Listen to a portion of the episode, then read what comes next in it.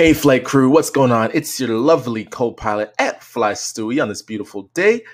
And today's episode is brought to you by a follow up comment by the Weekend Watcher podcast.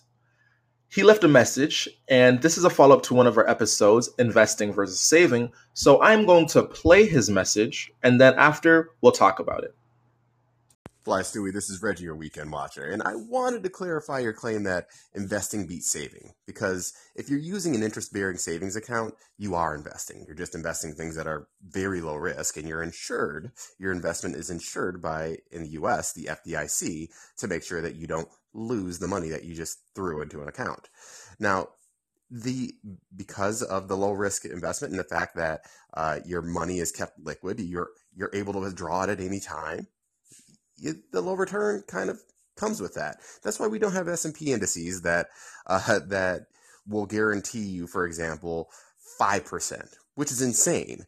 Um, but they because the market fluctuates, and to guarantee five percent every day and pull your money out whenever you want, it seems like it would be. Uh, you know, if you just followed the generalized advice, it seems like it's doable, but it would be really hard on the institution. Just a thought, but you do the thing. Thank you for the follow up comment, Weekend Watcher. He actually does a great podcast giving you a spoiler free review of some of the shows that he likes, some of them on Netflix, some of them on other networks. And in that show, he gives you a spoiler free review. And then you can, from watching his podcast, can go check those out after. So I'm going to leave his podcast information in the show notes. And thanks again for the follow up comment. Now, to respond to what he said in his comment, and I love, I love the insight that he gave um, because savings, yes, savings are essentially a type of investing. And this is something that leads me into something that a point that I actually wanted to make in one of my future episodes, but it's it's this, right? Me as an investor, I do have a savings account. And my savings account is where I have a lot of my liquid money. What I mean by this is if I want to quickly invest in something, I don't necessarily want to sell one of my long term investments. I need liquid money so I can move my money fast. If I see an investing opportunity, I can move it from my savings to my checkings really fast. That is the main purpose and my goal of a savings account.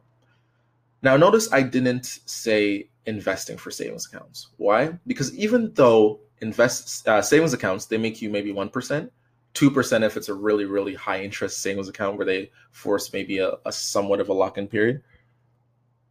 It's not really going to get you that return that you want. And this is one of those things where uh, Flight Crew, this is where uh, the advantage of having a podcast is over a long period, I can start building the mindset where you as an investor need to be successful in the long term. So, my overall investment advice, if I was going to give any advice, would be this, right? You need to have a long term investing horizon if you're going to invest in the stock market. It's pretty much impossible to time the market, especially if you're someone who is it's not your passion, right? If you're passionate about it, you want to look at the charts every day, you can do a lot of damage, but for the average individual, you're not going to be able to time the market great, right? What's going to happen is you're going to put your money in maybe for 1 year, maybe for 2 years and then it's going to crash. But over the long period, maybe 20, 30 years, the market's always going to go up. And if it doesn't, you're going to have more things to worry about than a stock market, right? Remember, the market represents the economy. If you're in the States, if the economy crashes for 30 years, the last thing you're worrying about is the stock market. Trust me. So, when it comes to investing versus savings, savings are good for liquid um, liquid cash, cash you need to invest fast. Now, when it comes to investing, you want to invest in the long term. And my best um, recommendation is for you to go on Google and start looking up videos explaining ETFs. I've talked about ETFs um, in the past. Basically, what an ETF is is if you buy ETFs, you buy a share of a basket of stocks. So once one share purchase of an ETF gives you complete diverse um, diversification, especially if it's in the ETFs from an index like the S&P 500. Now, some people might be confused on what I'm talking about, and this is one of those things where I'm building that mindset as an investor. When you hear something you're confused about, you have to go on Google and you have to Uh, do your research. So these are what this is what I want you to research. Research ETFs, flight crew. Um, research the S and P 500, and watch a bunch of videos on these to fully get a grasp of um, what an ETF is. That way, you can go and you can invest in this investment vehicle and you can hold it for the long term.